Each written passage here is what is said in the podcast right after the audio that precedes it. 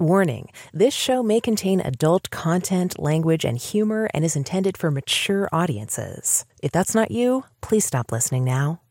Nothing you hear on Sex and Science Hour is intended as medical advice, financial advice, legal advice, therapy, or really anything other than entertainment. Please take everything you hear with a grain of salt. Oh, and if you're hearing us on an affiliate network, the ideas and views expressed on this show are not necessarily those of the network you're listening on or of any sponsors or affiliate products you might hear about on the show. Now that all that's out of the way, let's start the show.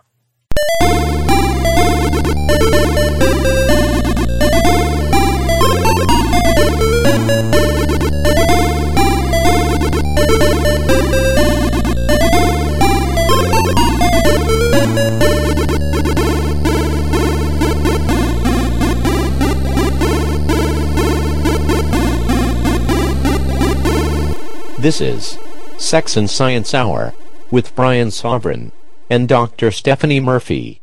Get your freak on. Happy Friday night. Welcome to Sex and Science Hour. Woo. I had a story on my show prep called Sex Educator Can't Say Clitoris. And I mentioned it to Brian before the show. and he goes, Well, what did he do? Say clitoris?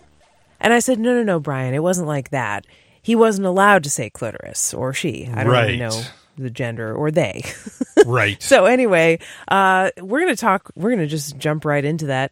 This sex educator was not allowed to say clitoris in the classroom. Others were barred from using the words abortion, LGBTQ, and using a diagram of female anatomy by Diana Spechler.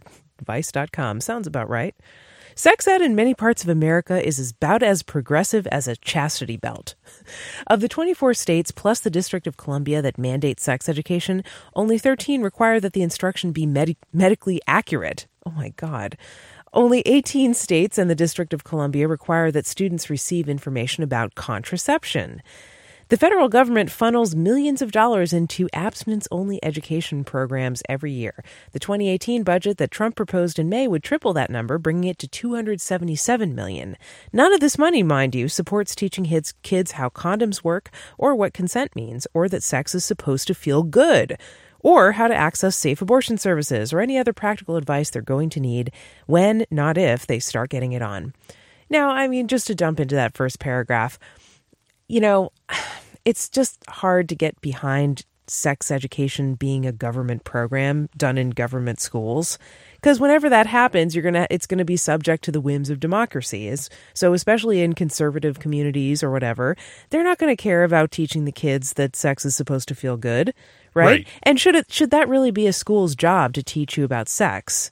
I don't really think it should um, now, not every parent is going to teach their kids about sex, but that doesn't mean that they shouldn't, right? yeah, I At least give them a book or something. right. I mean, I I sort of feel like it is something that you want to you want to discuss like in a private nature, especially first time around. Oh It's yeah, I mean weird. everybody has an awkward story of having sex ed in a classroom and Well, right, looking because around and there's everybody snickering around. at their you're like, friends. yeah. Uh, whoa, wait a minute, you know. in my school, I think I've told this story on the show before, but in my school, when I was having sex ed class in high school, if you wanted to see a demonstration of how to put a condom on, you had to go into the nurse's private office and she would show you on a banana. Now, of course, nobody did that. but it's like she wasn't allowed to do it in front of the classroom, I guess, because the the funding prohibited it or there was like a political issue. All they did was scare the shit out of us with like horrifying pictures of diseased genitalia and Yeah. like a baby like steamrolling through a woman's puss and it made me never want to have sex ever. it, Yeah. I guess it kind of worked, but it also didn't work in the in that it scared the shit out of me so much that I had trouble actually like enjoying sex. Right. For years. Yeah, absolutely. I mean, let's be clear first off, though. Even in health class in like sixth grade, that is definitely not the first time that, especially today, that kids learn about sex. No, I mean, you oh, find no. out about that way beforehand. I think In it sixth is. grade, they don't even teach you about sex. They teach you about periods and you should wear deodorant, kid, because you're starting to stink. Well, in New York, they taught me about, you know, that they, they did talk about sex and everything. Oh. Okay. But in any case, you know, it's still a shock when you're starting to talk about this and you're in this very, like the first time it's really, really open and you're in this classroom with 20, 26 kids or however, you know, depending upon the school. Uh, that's pretty crazy. And the other thing is, is that the first time you kind of officially learn about it, re- maybe it might be the first time that you learn about it from some kind of authority figure, uh, of some sort, an adult of some kind. Uh, you know, in the same breath, you start learning about STIs. And Right. yeah, I As mean, if that's part and parcel of the whole package. Right, and I'm and it's incredibly important to to learn. You don't learn really how to prevent them. You you learn you don't learn that they're yes, they are a thing you have to know about if you're going to be having sex, but there are totally reasonable ways to like protect yourself against them and lessen the risk. Right. You learn that nope, if you have sex, this is going to happen to your junk. Yeah. And then they put a slideshow on of like oh, the worst case of genital herpes and warts and syphilis and gonorrhea that you've ever seen.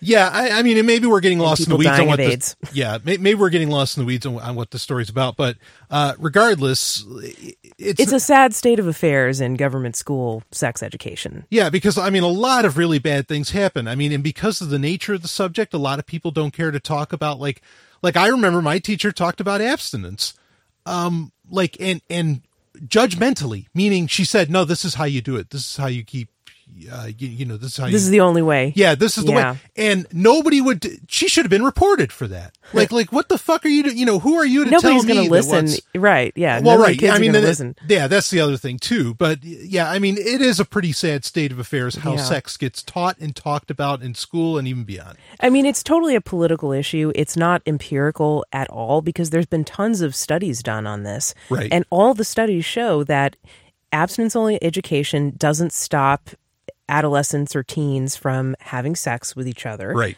And also, abstinence only education and sex ed that doesn't teach about birth control and like, you know, STIs and how to use condoms and stuff like that. The kids are more likely to have teen pregnancy and get STIs because they don't know what the fuck they're doing. Yeah. So, I mean, it's like give them the information and let them be the judge. It's their choice, you know, like, yeah, you know, if we got the chance to approve of all the sexual choices everybody else around us made, regardless of their age, we probably wouldn't approve half of them. We'd be like, oh, no, you don't want to sleep with them, right?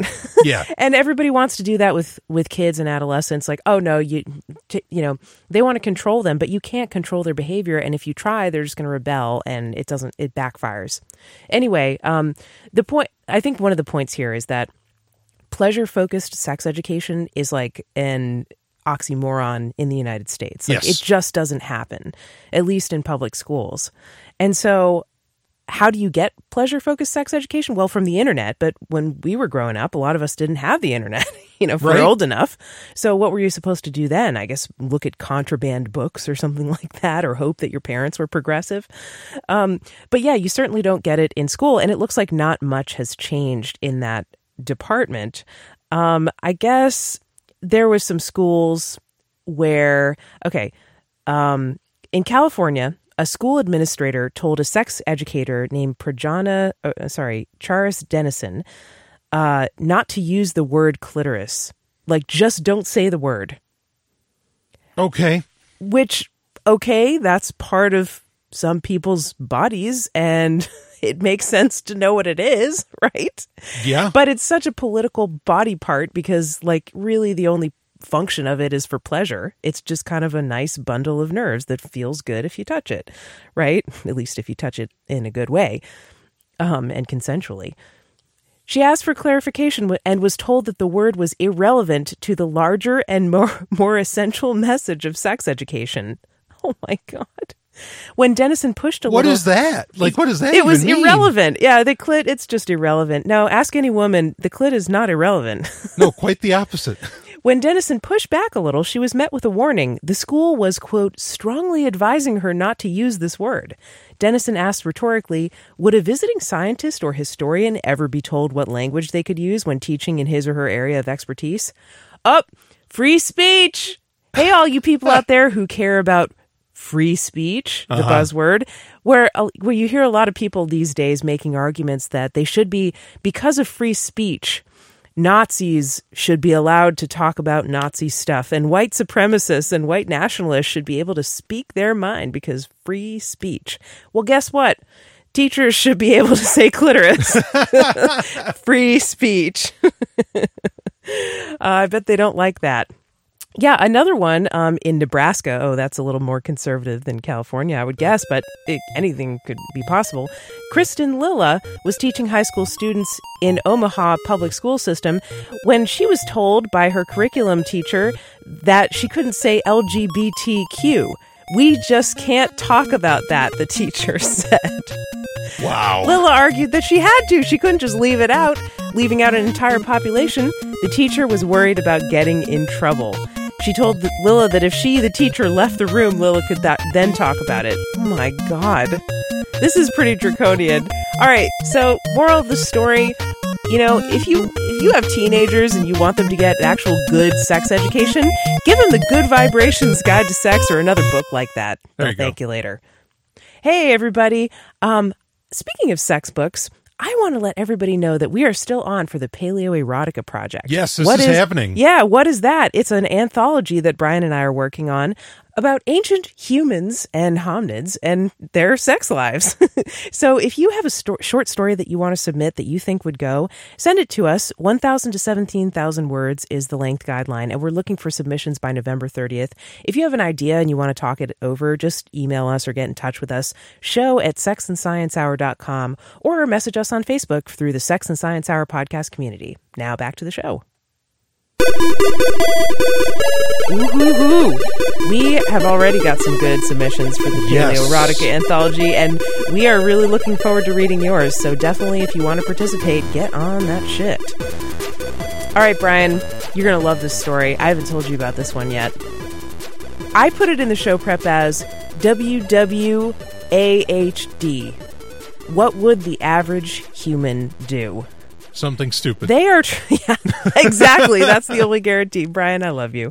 Uh, uh, they are trying. They are trying to build an AI that integrates the moral choices of a- the average person Oh, and boy. and does that, making sort of a democratic approach to morality, if you will, when robots are forced to make ethical choices, as they inevitably will be as more robots come into our world. How should they choose? Well, in this case, uh, somebody wants to make a system where they're following basically the wisdom or the stupidity of the crowd. Uh, this is from the outline.com, sent in by Cognitive Dissident and uh, written by Jon Christian. Last year, researchers at MIT set up a curious website called The Moral Machine, and they actually link to it. You can check it out if you want to. It's moralmachine.mit.edu, which peppered visitors with casually gruesome questions about what an autonomous vehicle should do if its brakes failed as it sped toward pedestrians in a crosswalk. Whether it should mow down three joggers to spare two children, for instance, or whether it should veer into a concrete barrier to save a pedestrian who is elderly, or pregnant, or homeless, or a criminal. In each grisly permutation, the moral machine invited visitors to cast a vote about who the machine should kill. In a morbid riff on the trolley problem, a thought experiment that forces participants to choose between letting a runaway train kill five people or diverting its path to kill one person who otherwise wouldn't die, uh, the moral machine gave the riddle a contemporary twist that got picked up by the New York Times, The Guardian, Scientific American, and eventually collected some 18 million votes from 1.3 million would be executioners.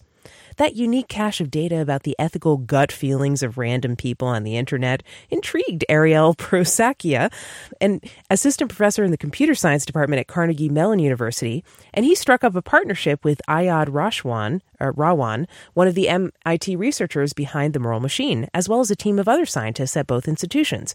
Together, they created an artificial intelligence described in a new paper designed to evaluate situations in which an autonomous car needs to kill someone and to choose the same victim as the average moral machine voter.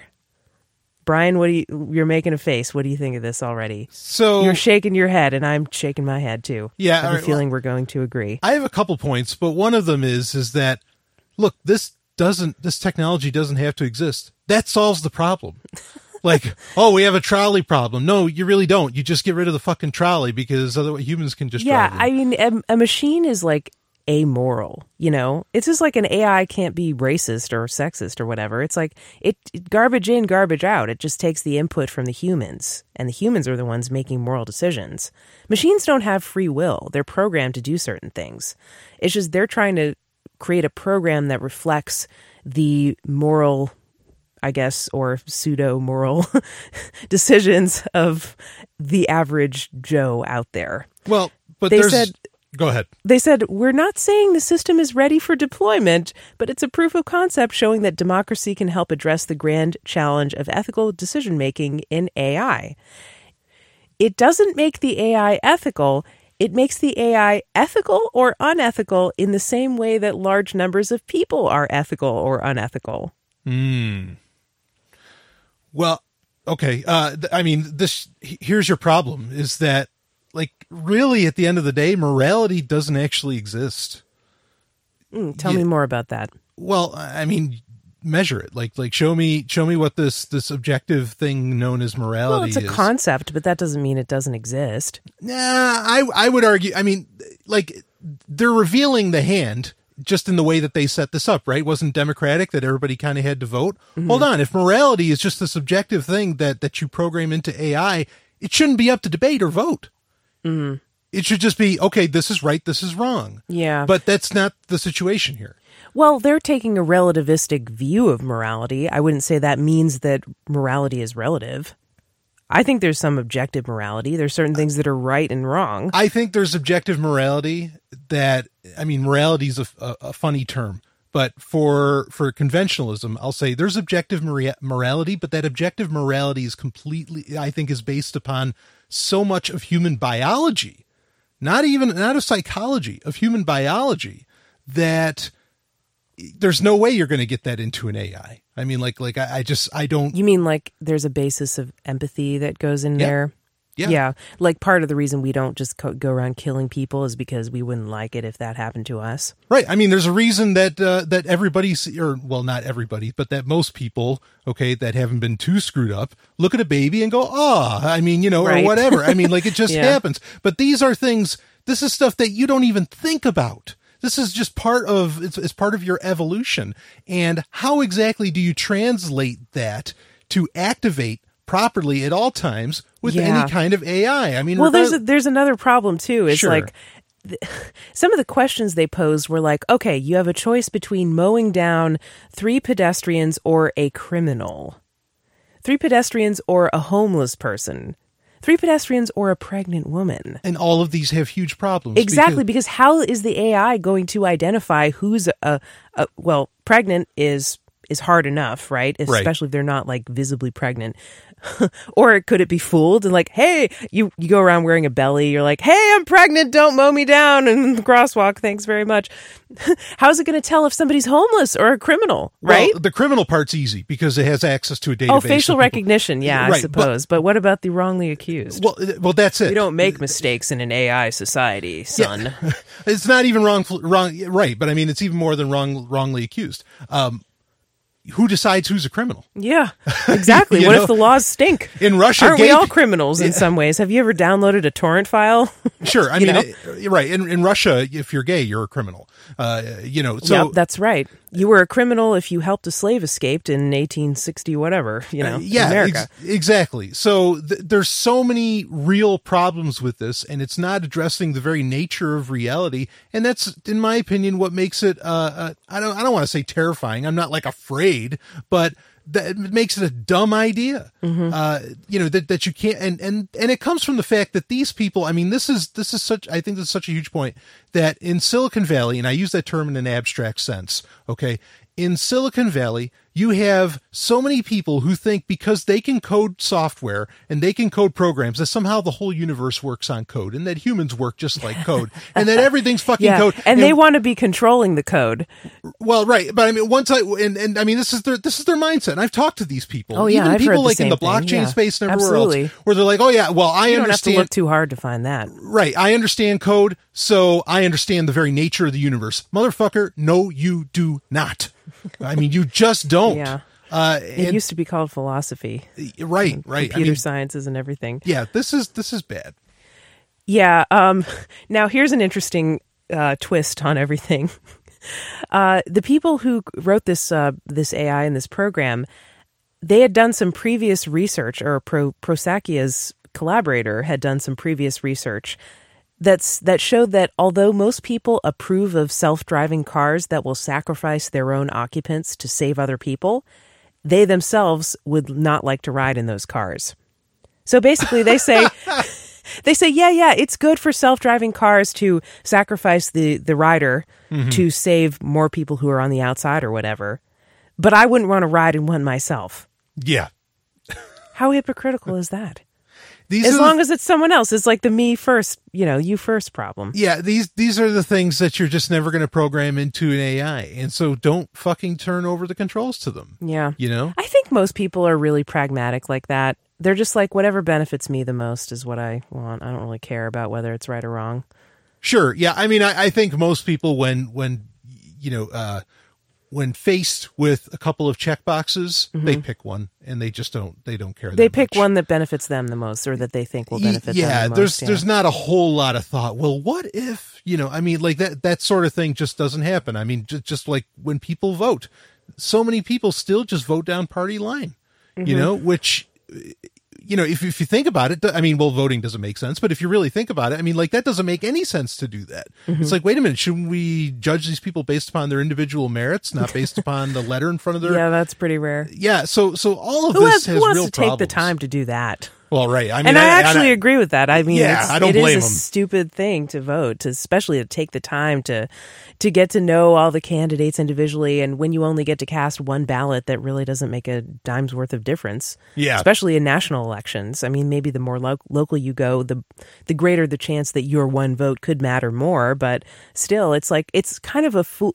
I I don't mean to insult people who really enjoy participating in politics or whatever, but I just think it's kind of a fool's endeavor to spend so much of your life worrying about it and getting to know all these candidates and issues when really, in the end, all you can do is have your one vote and it's really not going to make a difference. right. Anyway, um, so that's why I don't vote. We're going to get some hate mail for that.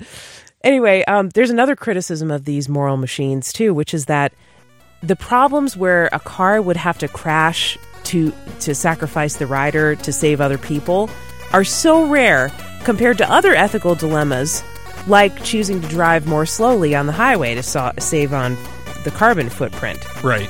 So, I mean, right, they're saying there's bigger problems right there in front of your face that are going to be way more common that everybody's going to have to deal with. So, why are you bothering with this silly democratic exercise? Yeah. Hey, this is Sex and Science Hour, but you know what? Brian also does a podcast and he works really hard, so I want to give him some credit for that. Brian's podcast is called Sovryn Tech. And uh, if you don't listen to it, I would recommend checking it out. He talks about science and technology, like we talked about in the last segment. And um, the stupidity of AI is another frequent topic. Oh, it comes up all the time. Where can people listen to your show, Brian? Just go to S-O-V-R-Y-N tech.com. That'll get you your hookup. and I have known to be make uh, it, I have known to make been known to make a An guest appearance or two. or two. Yes. Thank you. You knew what I was trying to say. Sovryntech.com. Now back to the show. This is Sex and Science Hour. Welcome back. Brian, do slutty women end up single and alone? I want to say something like, not if I have anything to say about yeah, it. Yeah, exactly. I th- that's what I thought you were going to say. But I didn't want to sound like insensitive or something. This article was making the rounds on the internet this week, and it was sent in to us by a couple of so our is the article slutty? Uh, If it's making the rounds. The article, yeah, yes, the article has been very That's a slutty article. Yeah, bad article. Filthy. Mm. All right. Um, Somebody spank it. Yeah, Oh. then share share the link.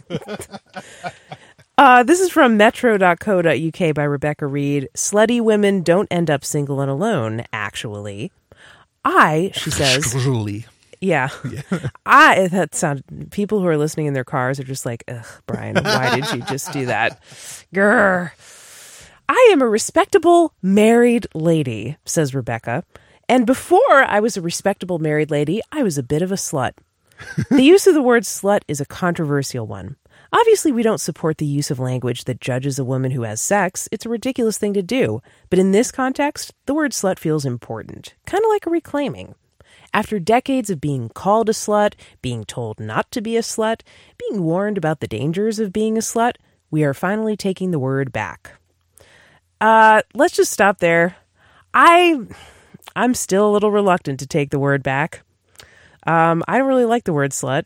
We've talked about this. Yeah. Yeah. I don't really like it as like a political term and like trying to reclaim it and all that. It's like, okay, well, I've I've sort of I mean, I guess I'm okay with reclaiming like the word queer, but that's been like a really successful campaign. I don't know how successful it's been to reclaim the word slut.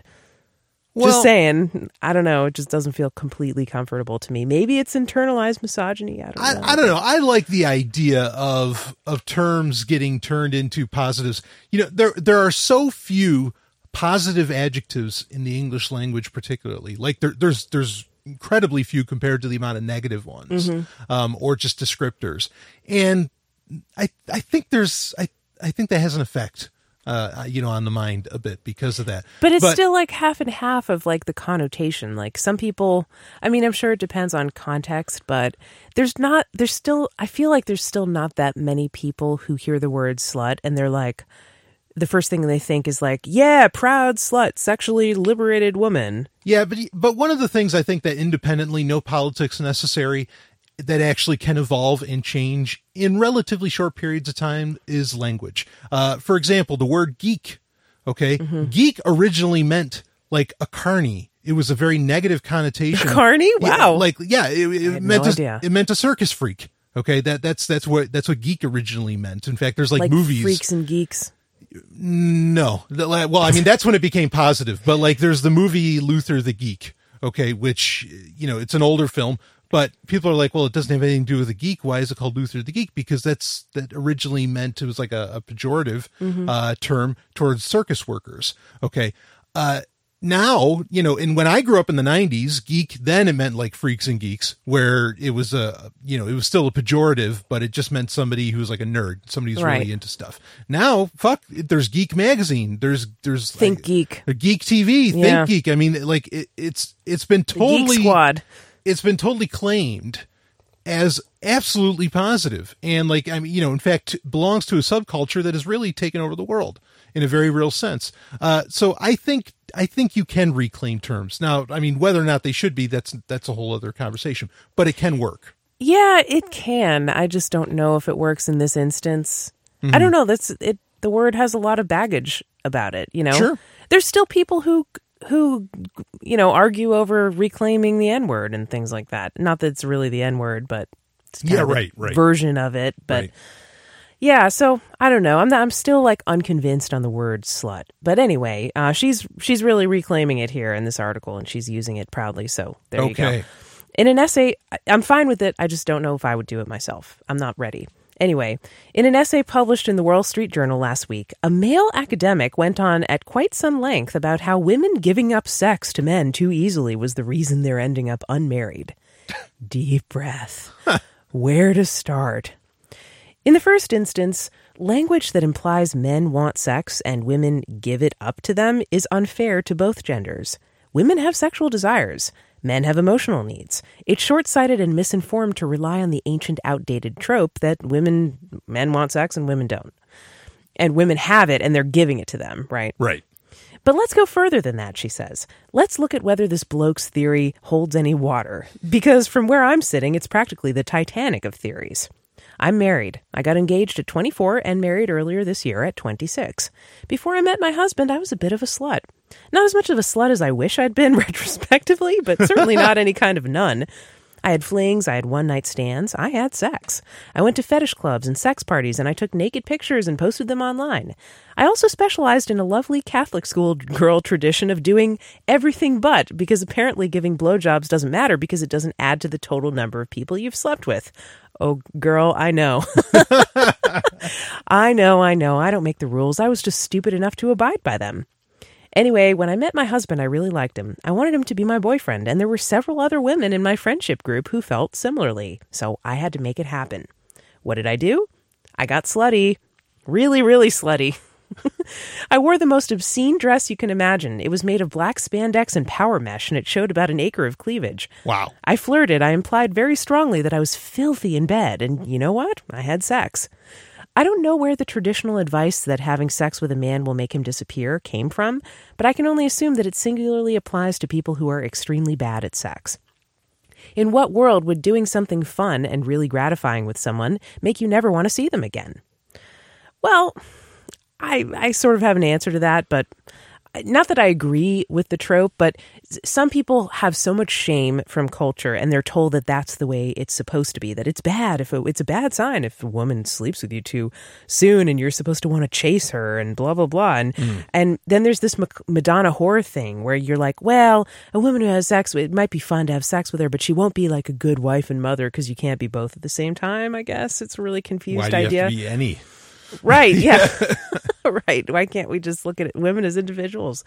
Um, but yeah, I mean, some people have internalized those ideas so much that they really do fall into that sort of trope. And then there's that popular book, The Rules, out there. Do you remember? Have you ever heard of this book? The rules. It, it was very popular in the not early 2000s. This isn't It- like a Neil Strauss book. No, it? it's like the opposite of that. It's like rules for women who want to get a man to marry them. And it's basically like don't like ignore him and don't fuck him and he'll marry you eventually. Oh, okay. Like don't call him back too soon, don't appear desperate in any way. Kind of like be like, "Yeah, I could take you or leave you, whatever." Always be busy, always have plans, you know, like make him work to like schedule time with you. It's very elaborate and it's like it's it seems kind of exhausting, but a lot of women swear that they followed them and you know got married that way. And I guess that's fine if you want to like create this game and have your marriage be the prize and then that's like the end of the flirting and stuff, but I don't really want that, you know. Well, it erases like the best foundation you can build upon, which is being a friend first. right, you I think so, You know, yeah. I, I mean that that's I personally. I mean, whatever people can do what they do, but just in my own mind, um, I think it's a terrible idea yeah. to have like a long lasting, like you know, beautiful relationship. yeah, starting out with this like tease or chase. I don't know. Like it eventually maybe after you get married, it's going to get boring and guess what? You can get divorced. Yeah. It's not like marriage is like forever nowadays. Anyway, the author of this article is following the exact opposite advice. She just she wanted to fuck this guy and she wanted to make him her boyfriend and she did. All right. And she did. so, uh, yeah, she said, I don't know where the traditional advice that having sex with a man will make him disappear came from, but I can only assume that it singularly applies to people who are very bad at sex. In what world would doing something fun and gratifying with someone make you never want to see them again? I have no doubt in my mind that the reason my now husband became my then boyfriend was because I decided that I was going to screw his brains out. Now, while I would never suggest that the only way to hook a man is to have sex with him, I'm saying that's how they did it in the Tudor court, and it's really, really effective. this anti sex narrative that teaches women that they'll die alone if they have sex is complete bollocks. It's being spun by a puritanical agenda which wants you to live a boring, sexless life. Any man who isn't going to call you back or is who's going to lose respect for you just because he's already seen you naked is not someone you should be entering in a relationship with. Decent guys, the kind who might be marriage material, do not write women off because they have had sex with them. And yes, she's saying it takes two to tango. Any bloke who thinks, she says, who, I don't say the word bloke, but that's how you know.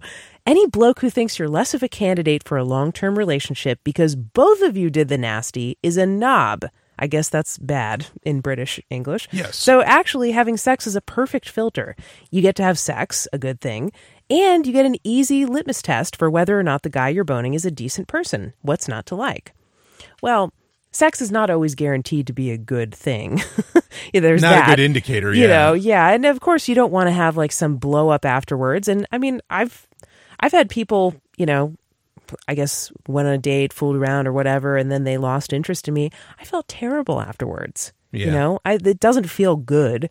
Um, I wasn't looking at it as a filter that's showing me who's a decent person, but I, I guess if you were looking at it through that lens, it might be a little more bearable. But um, I largely agree with what she's saying, despite those little caveats. Like, yeah, it's true. It takes two to tango.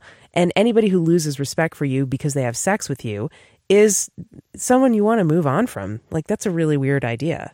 Yeah, I mean, for a lot of reasons, because it shows how boring the person is, because they think sex is something right. They want someone to not fuck them. Okay, that's not me. Bye.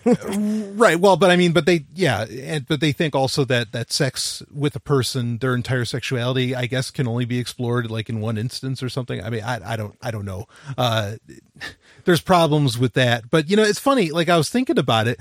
I remember when saying have sex before marriage was like this, you know, remarkable idea. Like, oh, oh yeah, well, of course.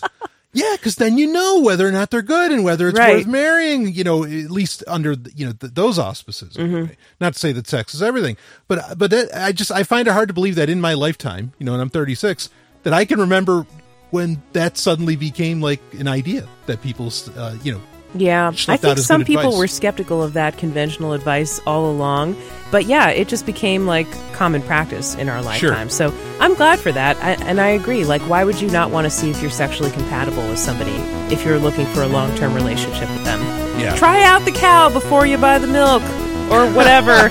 this is Sex and Science Hour. Sex and More coming Science up on the after show. Game over. Play again next week.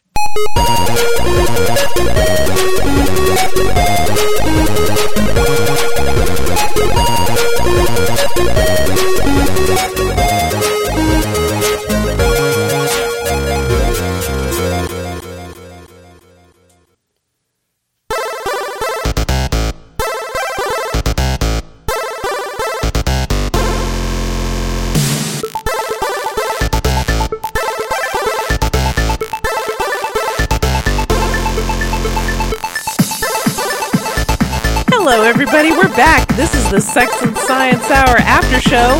Thank you so much for tuning in. And thank you for your interest in the stuff we talk about on the after show. After show is brought to you by stuff.sexandsciencehour.com. If you hear about any interesting items that we mentioned and you want to get them for yourself, just head on over there, stuff.sexandsciencehour.com. It'll take you to all the stuff you've heard about there on our show. Anyway, um, thanks thanks for being here, Brian. What did people get this week? I am Well, there were actually a lot of purchases this week, Oh, and good. I'm excited about that.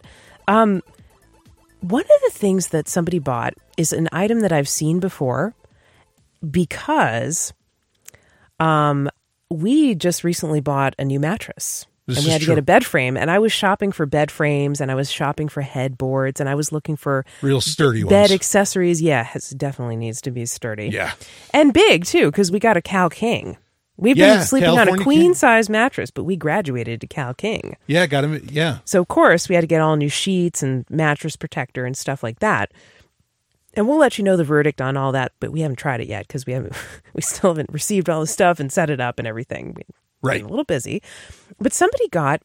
I, I while I was shopping for this bed stuff, I saw an ad for the following item: the Zinus 12-inch gel-infused green tea memory foam mattress, and it has like 2,000 reviews, so it must be a popular thing. Um, somebody got it. Wow. Zionist. Zionist, close. Oh, oh. very close. Um, it's wondering. infused with green tea extract and castor seed oil to naturally retard odor and bacteria, and it gives you uh, airflow. It's got 3.5 inches of high density memory foam, and it's only 229 99 That's Can amazing. you believe that bargain? I think you know this direct to consumer that the internet allows for. Mm-hmm. Like, it's remarkable all the different kinds of bed styles that that mattress styles that you can get now. Mm-hmm. Because is. you don't have to get them onto a showroom floor, which used to require a lot of a lot of effort, shall we say, on the part of a, a you know of a manufacturer of a mattress Yeah. manufacturer. But now you can just come up with all these crazy green tea or avocado or what the fuck ever, uh, you know, or purple? ideas. What even is in that? It's like Yeah. purple drink. I, I do think that that's amazing. I agree. It must have been the same person who bought uh, the Zinus upholstered button tufted platform bed with footboard. Ooh. Um, so they got not only a mattress but also a bed frame, and this is a nice one. It's like you know a bed frame with the, with a built-in headboard, and it looks like the you know it looks like a couch with the little buttons, like the upholstered kind Ah. of buttons. It looks really nice, and that's that was two forty nine as well. So for five hundred bucks, you can have a complete bed. I guess that excludes the sheets, but maybe they already have sheets, or maybe they got them on stuff.sexandsciencehour.com. Got to tell you, that kind of headboard looks great on camera. Yeah, I like the headboard. Yeah, Yeah. I agree. Just saying. I, I tend to like the big, like, kind of gothic ones that are made out of like dark, like che- Oh. mahogany or cherry wood, like, you, You know, know- carved in like these weird patterns and like high posters. And I like canopy beds. Yeah, th- you know that's the thing, and and it's a pity because in the average American, newer American home now, it can be even though now design like architectural designs are all about opening up, so maybe now it's a little more possible, but it's very tough to be able to fit like a king size bed with posts. Doesn't even have to have the canopy. I just love having the posts because then you've got some you know, there's some structures that you get to uh, play off, if you know what I mean. Yeah, you know, stuff to grab onto. Yeah, exactly. And you just can't do it. You, you know, in, in the average American home now, it, it's such a shame. They got us. Yeah, I mean, especially fuck if you live in the city, forget about it. Yeah, Uh, it, oh, anyway, it's such a missed opportunity. Exactly. Yeah. Well, somebody was had a drafty fireplace, or so I'm imagining, because they got a fireplace draft stopper. It's a large plug that goes in the fireplace and it stops air from coming inside. And it stops animals from getting in because sometimes, like a squirrel will go down your chimney or a, a bird will fall down in there. I've heard stories of all kinds of animals Yeah. getting in through the chimney. But if you have Santa one of these plugs, yeah, Santa Claus, I mean, you want to take it out during Christmas just so Santa can get in. No, but because you want Mrs. only Claus. one day. All right, yeah. What? Oh my God. we should do a Christmas anthology next. Ooh, man, all those elves. Anyway, this fireplace draft stopper was 65 bucks. Very, very cool. It looks kind of inflatable. Garnier hair color, olive oil powered permanent hair color, platinum black. Very nice. Wow, I like the sound of that. Oh yeah. You know, I kind of I've never dyed my hair. I used to use um I used to bleach it a little bit um when I was like 14, but Oh, I think I've seen pictures of this. a little blonde, right? a little bit like sun Yeah. in. Yeah, you remember yeah, sun yeah. in? Yeah, yeah, I used to put sun in and lemon juice and Very all that. 90s. Yeah, very 90s. Uh, but I, you know, recently I've been thinking about it again because I do, I, I will admit, I'm starting to get like a few silver hairs. I I yeah. mean, very few, like three or four, but still, I'm like, oh shit, uh, it's time to start dyeing my hair. my face is next to your face a million times a day. I never see these. I, obviously, I'll point them out to you. well, My I mean, eye goes right to whichever. them. I, I'm just, I'm just saying, like, I never notice it, and I get closer to you than anybody alive. Oh, Uh, thank and you, so Brian. I, am not saying they don't exist. I'm just saying, don't worry too much. Yeah. about it. But uh, that said, the idea of you going for some hair coloring is admittedly a very exciting prospect in my mind right now. Yeah, I mean, I think it would be cool. I have great hair, but um, you know, I don't want to dye it because I I'm concerned about damage and stuff like that to the hair. Curly hair is very porous, so it is it absorbs a lot and it can dry out easily. So Take a little punishment. What? It can take some punishment. No, it can't take the oh, punishment. it's like it's wimpier than straight hair. Oh. And yeah, and it absorbs dyes like differently depending on like where in the hair. So it's a little trickier. But I was thinking I could use like a henna based kind of dye. Uh-huh. So I might be going a little red. But I would do Is like a blonde a blonde henna. really? Yeah. All right, so you're not going for the black. I'm not going for anything yet. Not not thinking about It, purple. it might be cool to dye it like love darker darker brown too. No, definitely not purple. Okay, I'm not into right. unnatural hair colors. Okay, But What? I I might There's go people that are natural purples. No, no, there's not. Well, it's not for They me anyway. City Alpha Five. anyway, all right. Somebody got some more bee pollen. Uh, Twenty bucks for a pack of bee pollen. You love this bee pollen, Brian. Bee pollen granules. Mm-hmm. Absolutely, use them. I eat them every day. This is an interesting item. A 3D printed plumbus. What the fuck is a plumbus? I have no idea. It looks like What it says it's an plug? all-purpose home device. Everyone has a plumbus in their home. Don't be left out.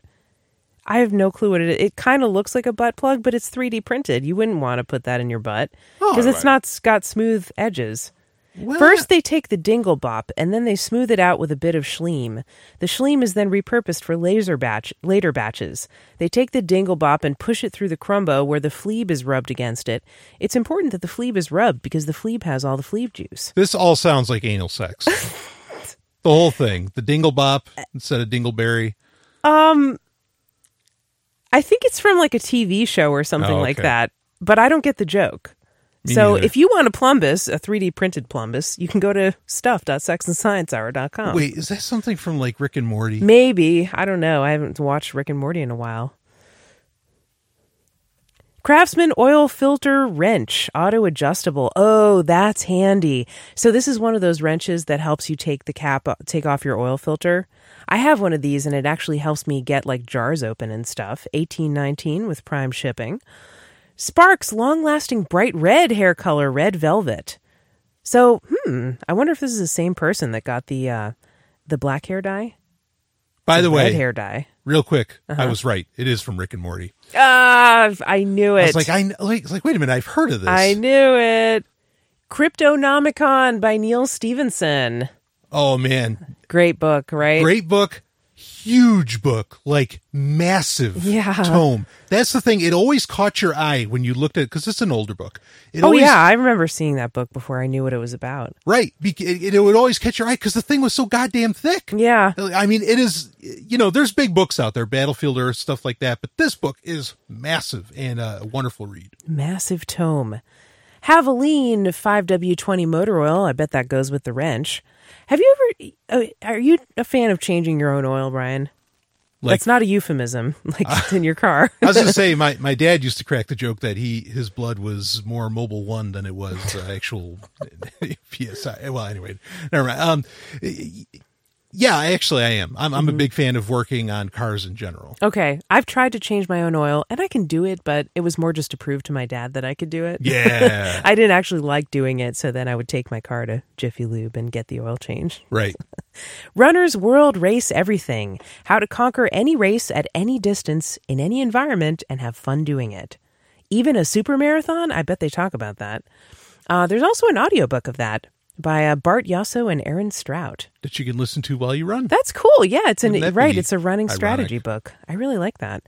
Um, Caliban's War, the Expanse book, one of the Expanse books. Oh, we love The James Expanse. S. A. Corey, yes. Uh, when is the Expanse coming back? The show. Uh, I want to say like February. Yeah, maybe Mm. Can't wait that long. I don't know. I know. love the Expanse. Well, we've got Star Trek Discovery, which is just knocking it out of the Oh, park. I look forward to every Sunday. It's the best. It's Yeah. awesome, and New Curb Your Enthusiasm is really good too. Yeah, but I'll pay for CBS All Access. yeah, Star I'll- Trek is is my favorite. Uh, I'll pay for Star Trek, that. baby. Yeah. Galaxy S8 Plus screen protector, full coverage case, scratch resistant for ten ninety nine. Always good. The Four Hour Body: An Uncommon Guide to Rapid Fat Loss, Incredible Sex, and Becoming Superhuman by Tim Ferriss. Yeah, he doesn't have a four hour body. Yeah, I mean, uh, I don't know. Have you ever read this book?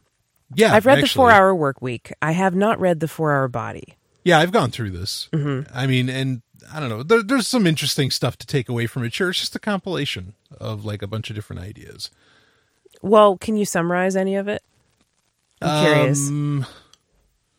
I'm trying to think of like what what kind of stuff that Does he put say off. like do short, intense workouts? Basically, Yeah, I mean that comes up. He talks about like the seven minute workout, a few other things. Yeah, four hours, seven minutes. Eh. yeah. Um, somebody got a, ga- a a case for the Galaxy S8 Plus. This is really cute because it looks like it it it's basically a wallet, and the phone like slips into the wallet. It's like a little clutch purse. Oh, nice. Nine ninety nine. Very cute. Uh, really like that. For Halloween, a twelve pack of skeleton keychains. All right. That is so cute. They're like little skeletons, like glaring, like like the skull's making a face. nice. That's really cute and very Halloweeny. Uh, camouflage, super powerful slingshot, aluminum alloy uh, catapult. It's a it's a slingshot. Oh, cool. Now, Might have to take have out a- some giants. I have a story about this. My former boss. I do too. Started with a shepherd named David. And it, sorry, go, go ahead. Um, my former boss had a bear in his yard, I guess, in New Hampshire, like a black bear. Okay. And it was one of those bears that was coming up to his window in his home. Aha. And it was kind of like menacing, like trying to look and see if it could get in, I guess. Yeah. He took a slingshot and he shot it at the bear. and I guess I guess the bear never bothered him again. Wow. Yeah, pretty bold, I would say, because you can't kill a bear with a slingshot. It's true. This I mean, is just enough to. He probably didn't want to kill it. He probably just wanted to annoy it enough to get it to go away. But I wouldn't want to piss that bear off if it's like menacing at your window. It's a risky move. well, That's again, you're not saying. exact. You're usually not pissing them off. You're just like you're instigating their fear reaction, and they're Ah, afraid. yes. And that's unless they've lost their fear of humans, I don't know. which I guess can happen, but that's usually a disease. You know that that causes that with Or with people animals. feeding them. Yep, that too. Yeah. that's another thing too. So They might be totally not doing anything wrong. don't feed the bears. Don't feed the bears, especially in New Hampshire. AC Delco professional engine oil filter, three ninety seven. So for you know, for twenty bucks you can have an oil change, or you can pay sixty bucks for someone to do it for you. Render unto Caesar, a novel by Gillian Bradshaw.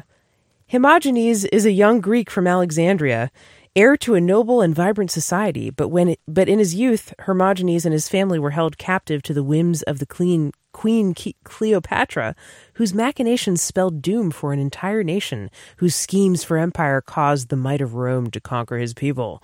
While the citizens of Rome may ape Hellenic ways, the Alexandrian Greeks are viewed as less than human because they're not of Rome. But a man may win the coveted citizenship in more ways than birth on Roman soil. When Hermogenes' father is granted such a boon, it appears as if his family has found favor from the gods. Except then a business deal goes sour and Hermogenes' father dies at sea. It is left to Hermogenes to reclaim all monies owed to the family, including a debt from a well connected Roman consul who has reneged on his obligations and refuses to deal with Greek trash. Actually, sounds like a fantastic book. Yeah, this sounds really cool. I'll send it to you. Render unto Caesar. Render unto Caesar by Gillian Bradshaw. I mean, at first I was worried it was a Christian title or something. yeah, it sounded Christian. Yeah, but that sounds great. be. I It's- don't know. it sounds very, actually sounds very Ben Hur. Yeah, which, a uh, little is bit, one of my favorite movies. Um, but hey, rock and roll. Sweet. Sunme protective silicone case for uh, for mod kit made specifically for SMOK T-Priv 220 watt mod. Soft case to protect your mod in style and prevent scratching and bumps. Now, what kind of mod is this? It, it's not a cell phone case. It's like I I have no idea what this could possibly be before. Maybe it's answered in the questions, or maybe not. Mod kits usually like that stuff for robots. Oh, maybe. Yeah, that makes Yeah. sense. Well, it doesn't really say in the um so quality is good, but be prepared juice will collect inside skin, so you'll have to take it off and wash it out. What? That re- that's from a review called Great, but will collect juice. Okay. I don't fucking know. Sabrent six pack of premium three foot micro USB cables, high speed USB 2.0 for eight ninety nine. nice. That's good. If you need cables, go to stuff.sexandsciencehour.com. They've got lots of them. Yeah. Love Lakeside Men's Cashmere Feel Winter Solid Color Scarf. For nine ninety, you could have a white scarf that you could throw over your neck and go, I'm the director of this play. You better listen to me, bitch. Wow. It's almost like you've done that. Yeah, I have. I didn't I didn't get my scarf from stuff.sexandsciencehour.com, but I should have. I do love a good scarf. Yeah, I'm going to add this to my collection. Uh, so the person actually got two. Um, I'm trying to see if I can see what color they were. Uh, no, just one. Um, okay, it was winter white. Very cool. Well, that's it for today. Um, if you like any of the items that we talked about and you want to get some for yourself, go to stuff.sexandsciencehour.com and you could be on our after show. And hey, clearly someone's going there and buying stuff because we have an after show to talk about. So we appreciate you. And don't forget, join our Sex and Science Hour podcast community on Facebook if you want to connect with other listeners, send in your show prep, and especially send in your relationship questions to the show because we like those. If you noticed, we didn't have a segment for this week because we didn't have any relationship questions, so I just cut it out. I guess probably people wouldn't have noticed unless I said something about it, but there you go. you Well, I will stay tuned till the end to hear about it. We did, you and I recorded this week from a hotel room. Oh, that's right. We yeah, record- we exhausted all our relationship questions this week because we recorded the relationship rhombus for Brian's Patreon only content. for Sovryn Tech. For Sovryn Tech, Because I, I, ask, I get relationship questions into Sovryn Tech, and I've compile I compile them, and if once there's enough of them, usually ends up being like once a month. We just do a show about it, and so. But if you wanted to hear that, you've got to become a patron of Sovryn Tech at sovryntech.com. Right on. Well, thanks for tuning into the show this week. We'll see you next Friday over at sexandsciencehour.com. Thank you so much for being our valued listener and guest, and we hope you enjoyed the show. Peace.